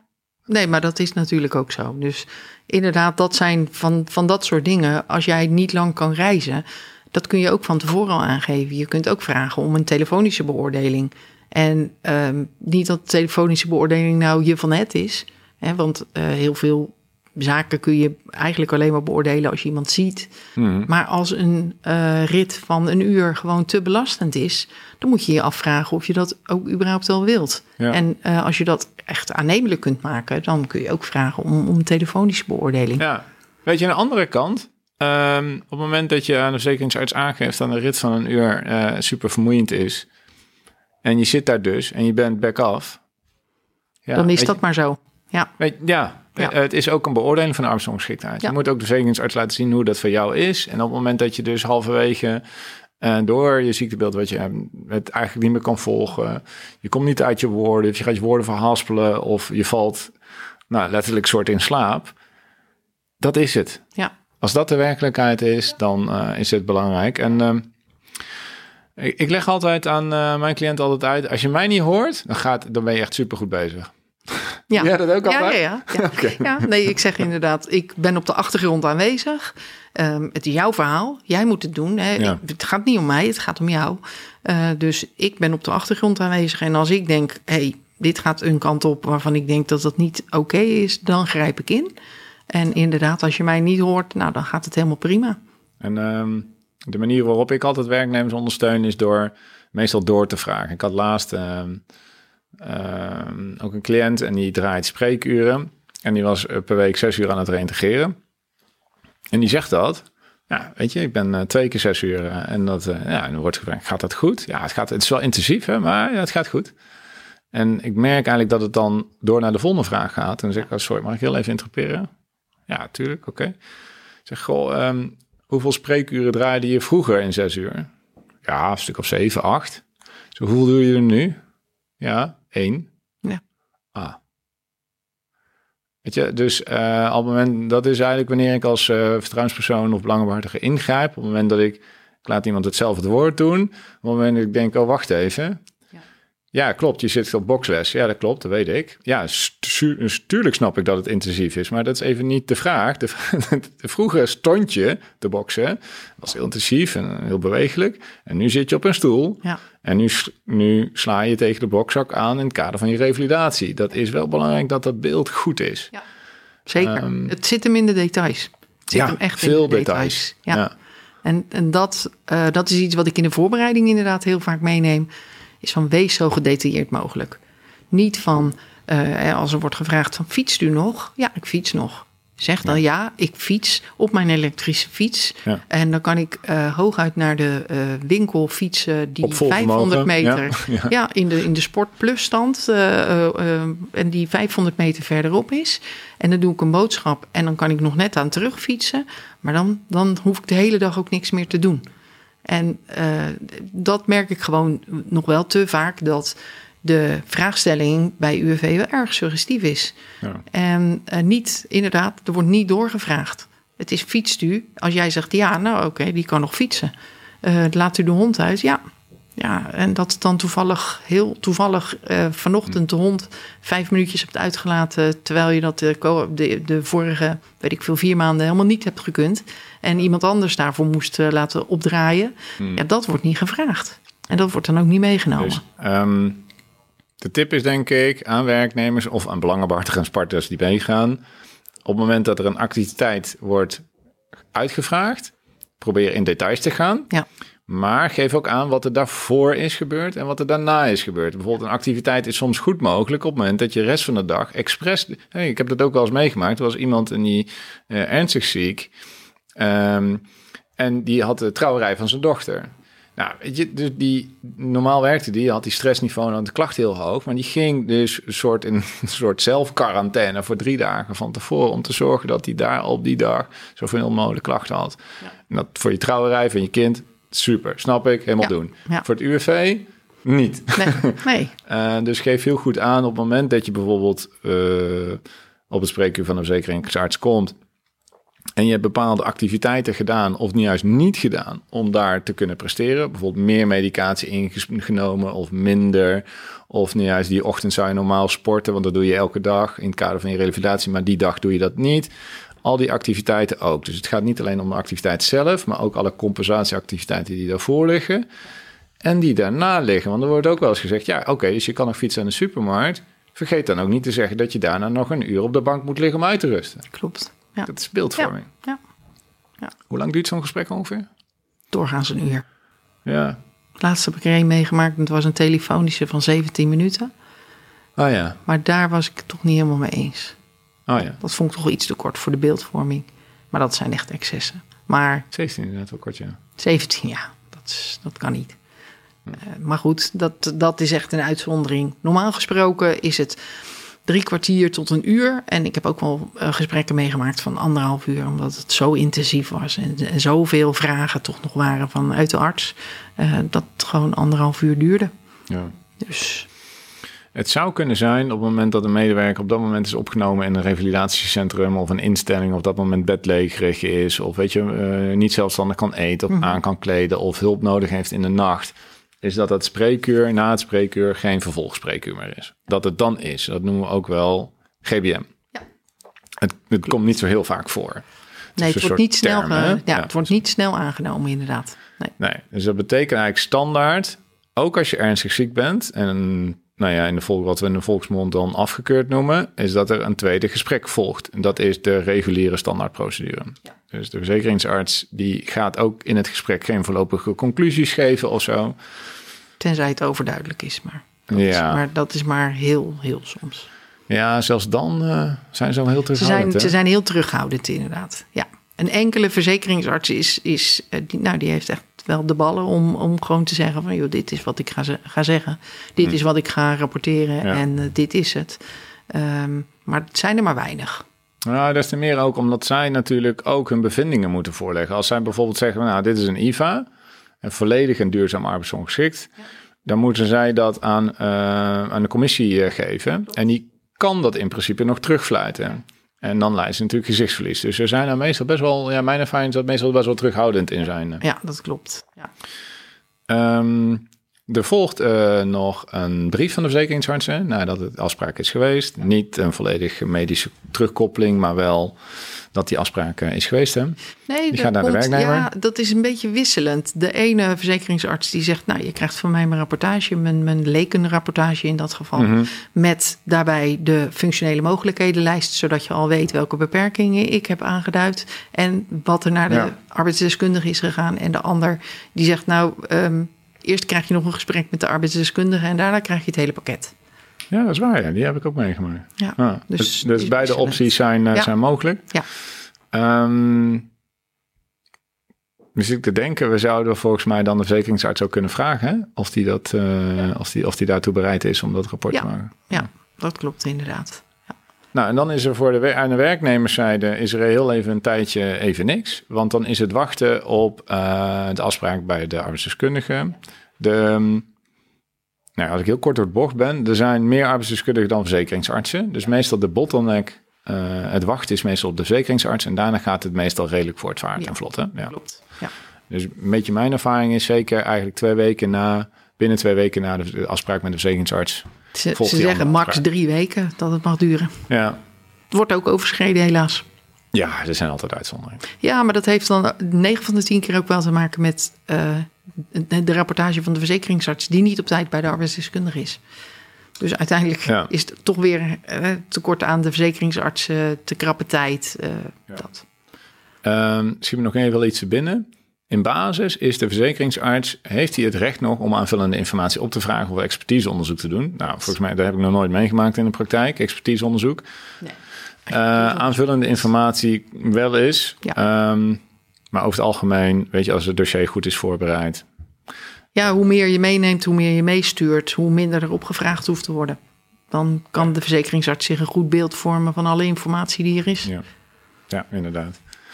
Dus waar, dus de eerste stuk, dat is een dokter, dat is een arts en die kijkt naar de gezondheid en die vertaalt dat naar een lijst met mogelijkheden. Of die, die vertaalt eigenlijk een bepaald ziektebeeld met diagnoses, vertaalt die, uh, vertaalt die naar een taal die de arbeidsdeskundige spreekt. Namelijk beperkingen en beperkingenlijst, hè, functionele ja. mogelijkheden. Dus de, dat is de input voor de, voor de arbeidsdeskundige. Die krijgt uh, die stukken van, uh, van zijn collega. Uh, medewerker heeft bij de WIA-aanvraag allerlei informatie ook verschaft, die ook bij de arbeidsdeskundige komt. Hè? Werkervaring, opleidingsniveau, uh, al dat soort zaken. En die stopt die in het CBBS, dat is het een soft, CBBS. Ja, het softwarepakket hè, van het UWV, ja. waar allerlei uh, functies in zitten. Ja, waar de niet-UWV'ers graag eens een kijkje in zouden willen nemen. Ja, maar dat mag daar gelaten. Nee, nee. nee, het is toch per, per overheid uh, hoe dat. Uh, maar toch, oké. Ja. dat is een, al een heel. Ik zou een aparte podcast voor over kunnen opnemen. Denk ik. Inderdaad, ja. Uh, maar in ieder geval, dus, ja, als je het heel plat slaat, zou je kunnen zeggen dat is een soort matching software. Hè? Er wordt de ene die de, de, spullen van de verzekeringsarts gaan erin, de, de gegevens van, van de werknemer die die zelf heeft verklaard in de WIA-aanvraag. En dan gaat het systeem uh, functies spugen. Nou, dat zeker niet. Dat absoluut wel. En uh, dit weten we niet zo goed. En dan moet die arbeidsdeskundige handmatig doorheen. Ja, dat klopt. Ja. Dat is nog best een klus. Ja, Dat en doet die arbeidsdeskundige dat voor of na het gesprek met de medewerker? voor. Meestal voor, hè? Ja, want Ja. anders kunnen ze ook niet zeggen over het arbeidsongeschiktheidspercentage. Dus dat is wel iets, eh, tenzij een arbeidsdeskundige, dat er toch nog wel onduidelijkheden zijn over bepaalde zaken. En dat heeft dan eigenlijk meer betrekking op je werkverleden of op eh, het werk wat je deed. Ehm, daar kunnen ze nog wel eens vragen over hebben. Maar eigenlijk, ik, ik maak nu zelden mee dat, ehm, dat het arbeidsongeschiktheidspercentage nog niet bekend is. Dus, Nee. dus ze doen dat echt wel vooraf. Ja. Ehm, gesprek is dan eh, voor nog nadere beeldvorming. Nog heel even doorlopen. Soms zijn er nog wat, eh, wat vragen over het eigen werk. Ja, soms. Soms. eh, Het kan ook een soort done deal zijn en dat het al eh, dat er relatief korte Ja. afspraak is. Helaas maak ik dat gewoon te vaak mee. Er wordt weinig uitgelegd en het wordt meer als een voldongen feit van ja, dit is het. En eh, ja, ze, ze, willen, de- ze willen nog wel wat uitleg geven over hoe het is tot stand is gekomen. En, maar ik vind, het, ik vind de afspraken met, eh, met de arbeidsdeskundige altijd heel sumier. Dat Ja. vind ik wel jammer, want Ja. daar laat... Onze eh, beroepsgroep gewoon eigenlijk. Hè? Ja. nou ja, ik vind wel dat het UWV daar gewoon echt wel eh, eh, veel laat liggen. Veel aan uitleg, aan, aan duidelijkheid. En Ja. men- mensen krijgen dan... Ineens krijgen ze een... Ja, hier, er wordt een klap op gegeven. Dit is het arbeidsongeschiktheidspercentage. En daar zul je het mee moeten doen. Ja, daar heb ik ook bezwaar tegen. Dus je geeft aan dat het verstrekken van informatie is. Ja, dat, dat- inderdaad, dat, dat kan beter. Ja. Eh, waar ik ook eh, aanstoot aan neem, is dat soms meningen worden, ver- eh, worden verkondigd als feiten. Ja. En van, we hebben dit gedaan en conform het CBS bent u arbeidsongeschikt voor dit, dit, dit percentage. Waarbij ze compleet eroverheen stappen, is dat zij zelf een weging hebben gemaakt. Dus dat er bijvoorbeeld een functie zat die het CBS heeft opgespuugd van ja, weet je, ik weet het niet, dat kan ik niet met een computersysteem algoritme. En dat de arbeidsdeskundige zijn weging heeft gemaakt of het diep bukken bij aardappelsteken of bij aspergesteken voorkomt of niet.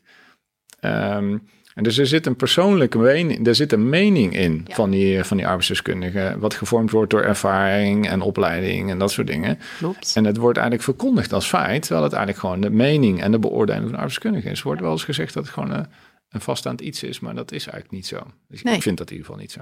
Nee, nou, dat ben ik met je eens. Eh, want het is heel erg persoonlijk eh, eh, hoe je iets beoordeelt. En ja, je moet ook niet vergeten dat een arbeidsdeskundige weet helemaal niets van de medische situatie. Die krijgt natuurlijk wel een lekenrapportage van de verzekeringsarts. Ehm, maar daar staat verder, het is allemaal in bedekte termen. Dus als iemand hersenletsel heeft, kan een arbeidsdeskundige dat er niet uithalen. Die, die krijgt misschien hooguit te horen dat er energetische beperkingen zijn. Maar dat kan ook nog betrekking hebben op, nou ja, misschien wel tien andere ziektebeelden. Ja. Dus als iemand Het kan Parkinson kunnen zijn of long Bijvoorbeeld, COVID. ja, bijvoorbeeld. En, en, eh, en, en wat je met Parkinson kan of wat je met long COVID kan, daar zit ook nog wel een verschil tussen natuurlijk.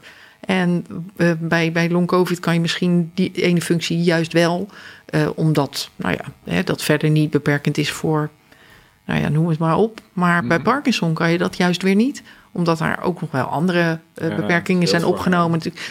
Ja, en het is ook maar net, ehm, wel, zijn wel de juiste beperkingen aangenomen?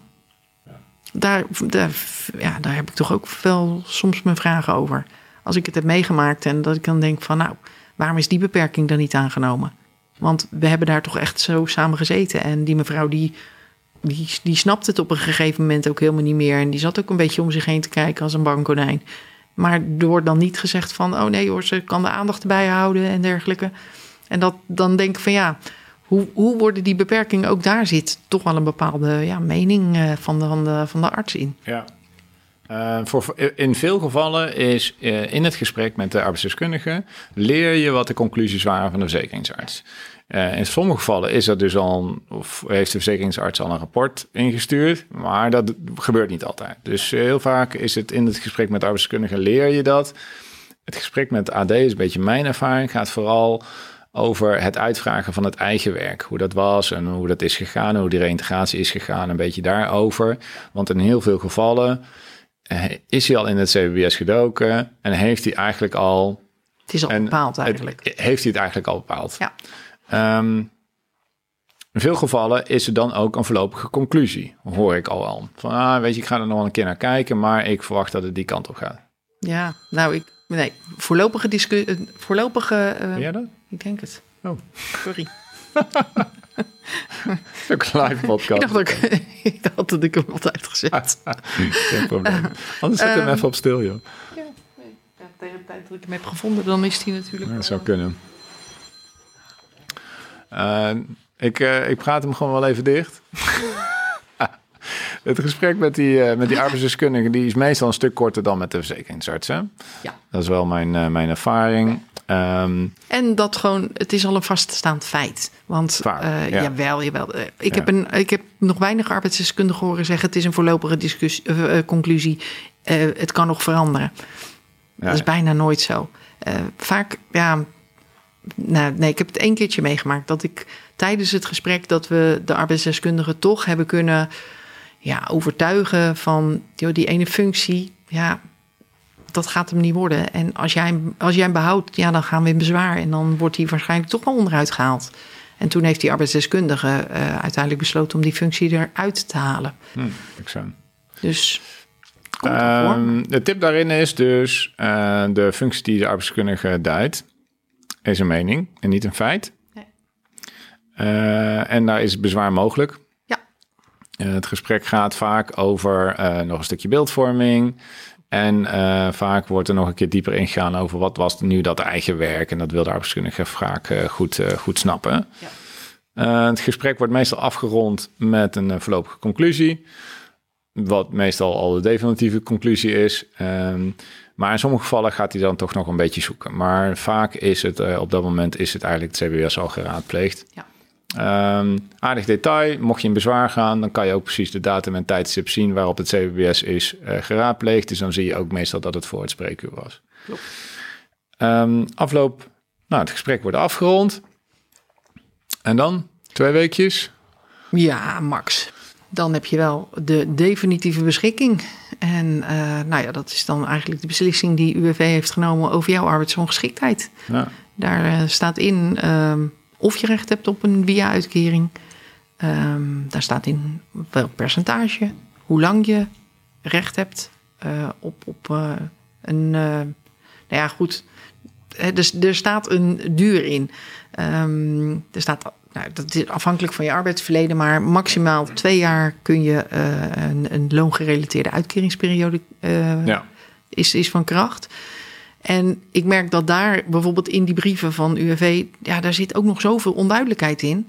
Want ehm, heel veel werknemers lezen dat als, oh, ik heb maar twee jaar een uitkering. Nee, dat, de, de, de WIA-uitkering loopt in basis tot, eh, Tot je AOW. AOW-leeftijd. hè Klopt. Let op, niet pensioen, AOW-leeftijd. Ja. Bij de eerste periode voor de WIA gelijk staat aan de periode die je zou hebben gehad in de WW. Klopt, inderdaad. Ja. Ja, dus je zit er eigenlijk in versleuteld, want ja, je hebt er immers altijd premie betaald, dus daar heb je dan ook recht op.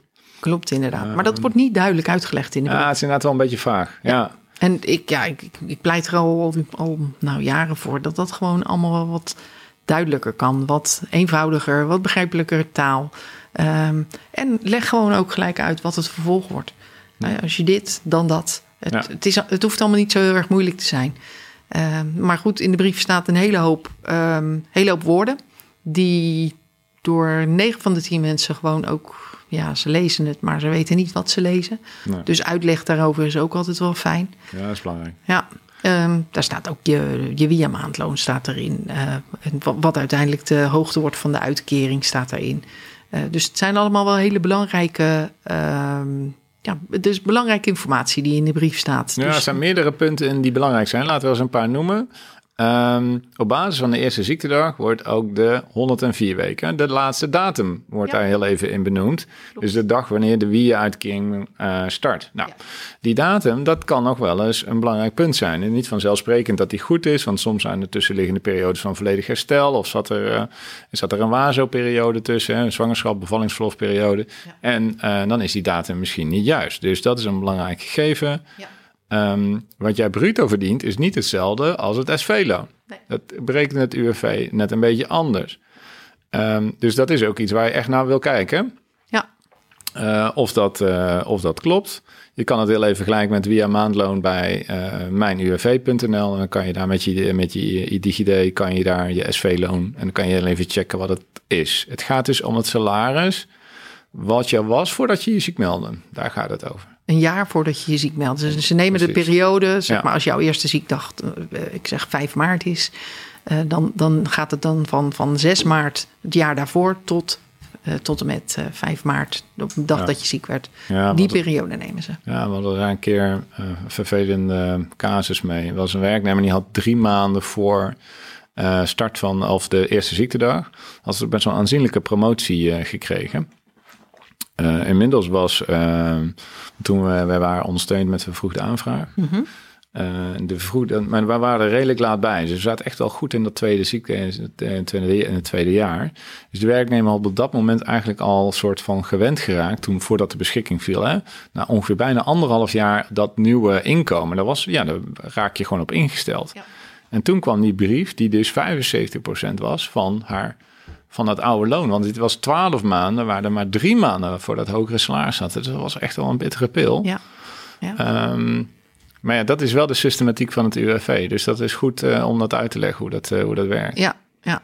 Nou, het is ook gewoon goed om dat te checken of dat allemaal wel klopt. Ja. Uh, want daar kunnen fouten in gemaakt worden. En ja, het, het, loont altijd om het na te kijken of na te laten kijken door iemand die, die er verstand van heeft omdat ja, waar mensen werken, daar worden fouten gemaakt. Ja. En ja, dat komt gewoon voor.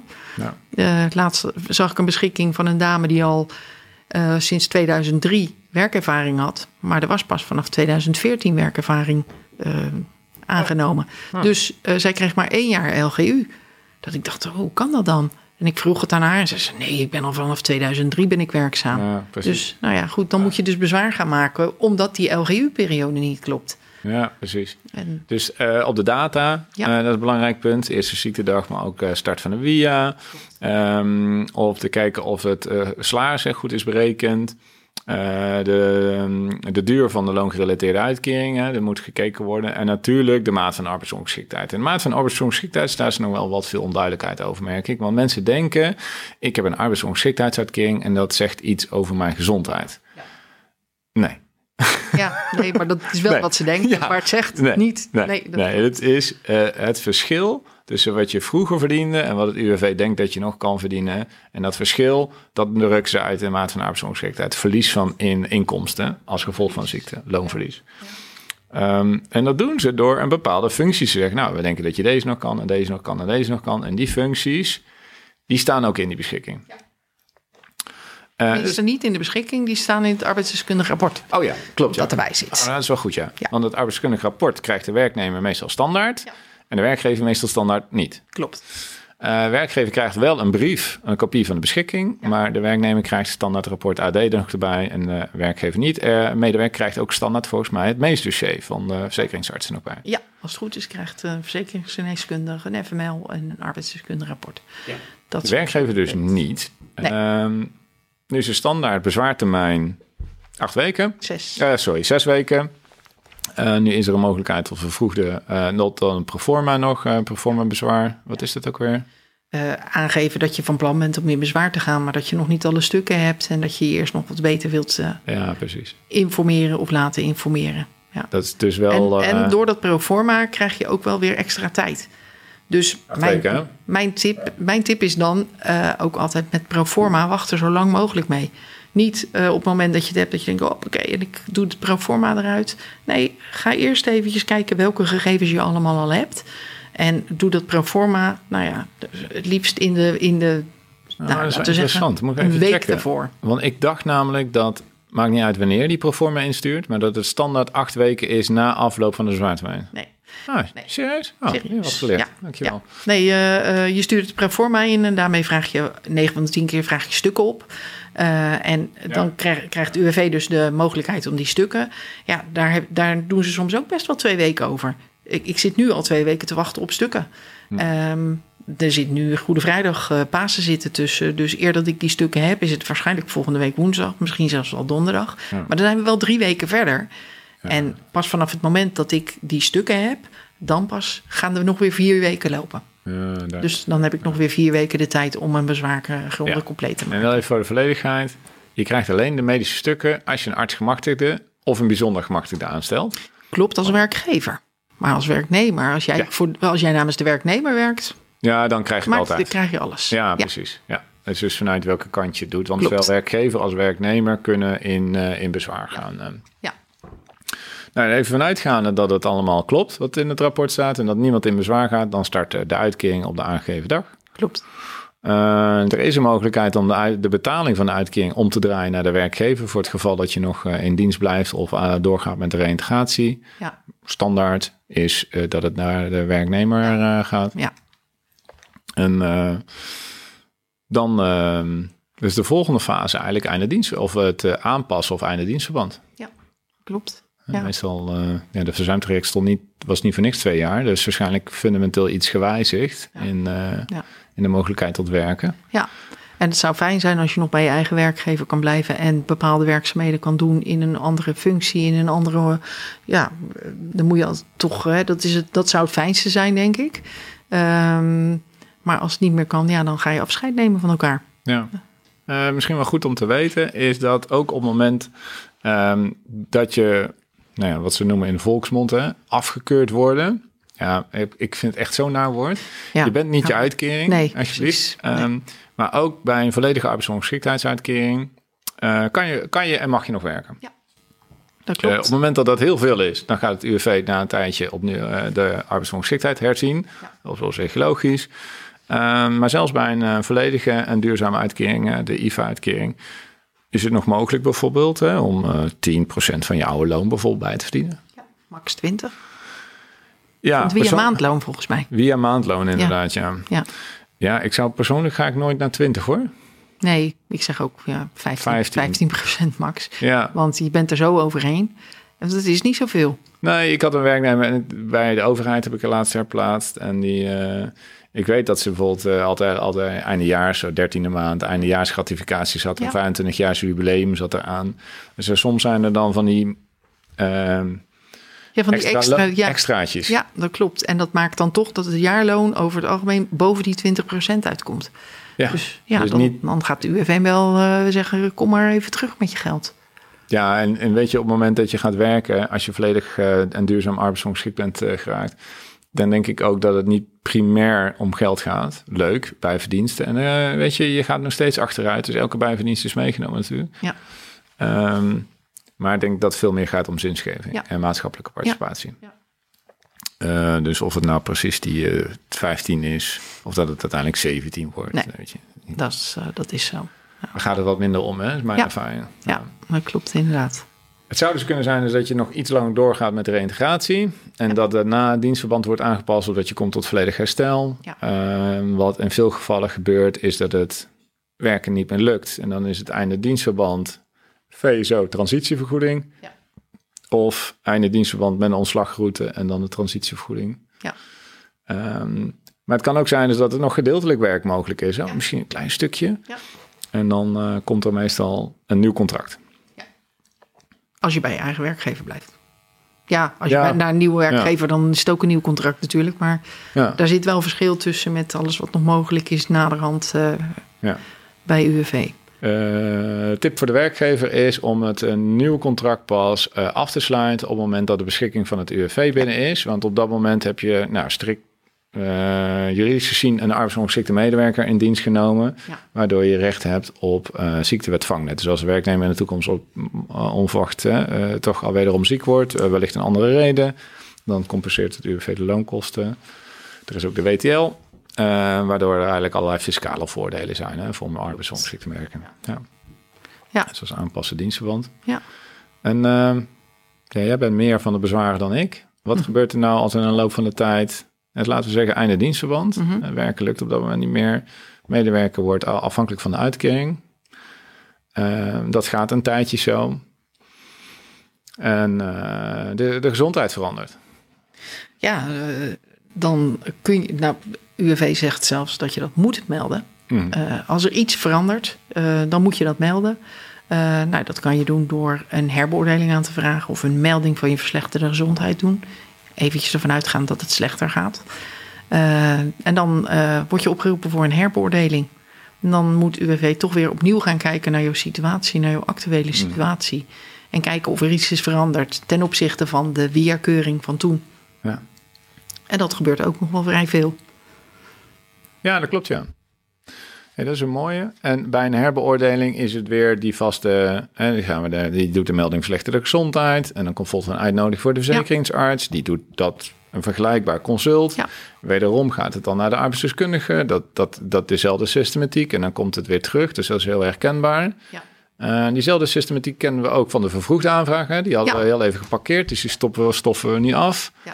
Ehm, twee dingen die anders zijn natuurlijk. Het is veel vroeger. Dat. Dat ten eerste. En eh, je, je kunt het niet zomaar aanvragen. Je hebt toch echt een verklaring van de bedrijfsarts nodig. Ja, Dat de eh, bedrijfsarts toch zegt van, Ja. nou ja, luister, ik zie hier geen mogelijkheden. Ik denk dat het tijd is voor een vervroegde aanvraag voor de WIA. En dan Ja. richting de IVA. Dus de werknemer eh, is niet verplicht, of kan ook niet worden verplicht tot een vervroegde aanvraag. De bedrijfsarts kan ook niet worden verplicht tot een opmaak van een verklaring. Nee, Ehm, dus eh, het is heel erg belangrijk ehm, dat daarin wordt samengewerkt. Ja. Dat in goed onderling overleg gaat. Ja.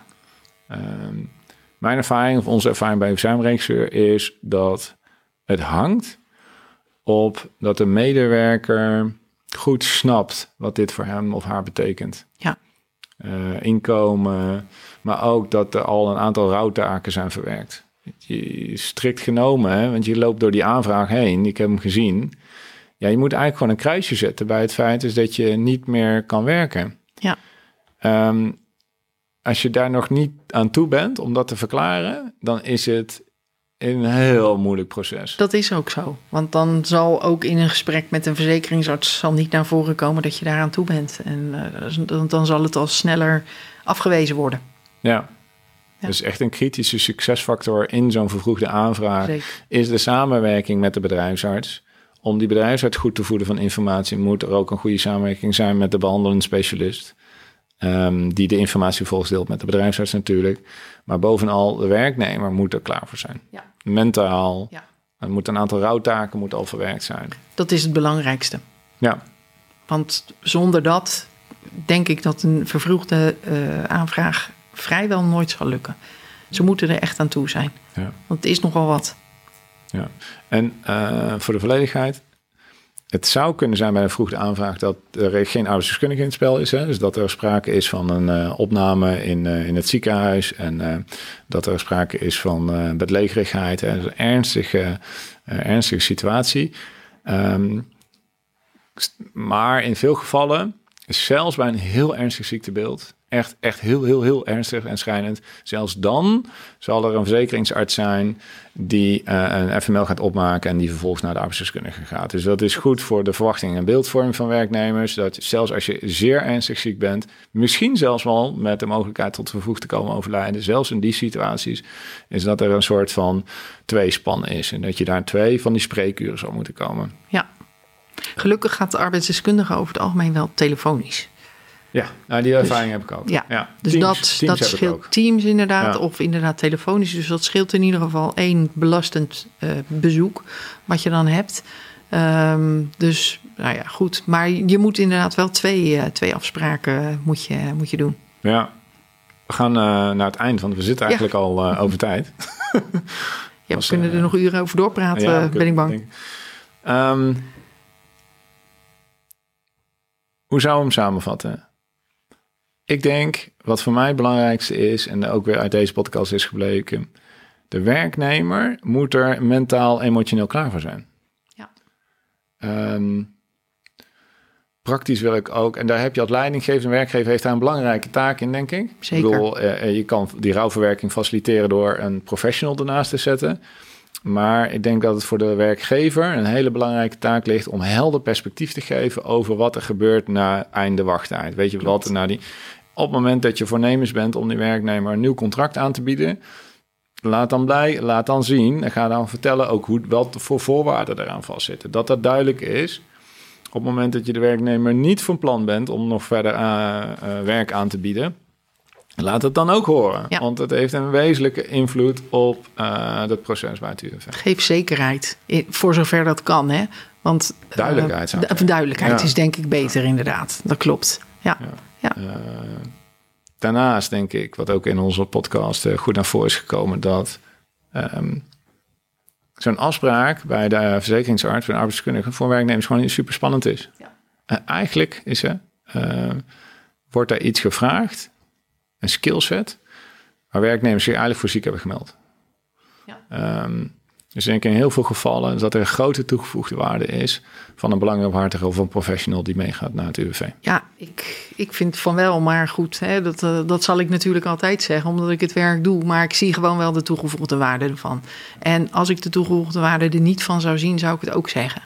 Ehm, maar het is zeker voor mensen die het allemaal ontzettend spannend vinden. Die, weet je, ze krijgen eenmaal in hun leven hiermee te maken. En ehm, ja, dan moet het ook wel goed gaan in die zin. ehm, ze moeten zich niet beter voordoen dan ze zijn. En ze moeten geen verkeerde signalen afgeven. eh, wat ze gewoon snel geneigd zijn te doen. En eh, er moet gewoon ook wel op worden toegezien dat het proces gewoon eerlijk verloopt. Ja. En dat, dat kun je als, omdat je het nog nooit hebt meegemaakt, kun je dat ook niet beoordelen. Van is dit nou eerlijk? Klopt dit nou wat ze nu hebben gedaan? Klopt het wat ze allemaal opschrijven? En dat is een, een, een belangenbehartiger, die kan dat allemaal duiden. Ja, en voor de goede orde, wij zitten hier uit als arbeidsdeskundige, als vertrouwenspersoon, belangenbehartiger. Wij gaan mee met werknemers Ja. naar het UWV toe. Ehm, wij ondersteunen ook werkgevers, uh, desgevraagd. hè, Maar dus dit is ook eh, wat wij hier hebben opgenomen, gedeeld. Is ook eh, niet alleen eh, studiemateriaal voor ons, maar is ook gewoon onze realiteit en onze dagelijkse werkervaring. Nou, dat klopt. Dankjewel Nicolien voor deze enorm gave podcast. Graag gedaan. Dit was de Werkwaarde Podcast. Abonneer, deel en reageer via je favoriete podcastplatform om de podcast te ondersteunen.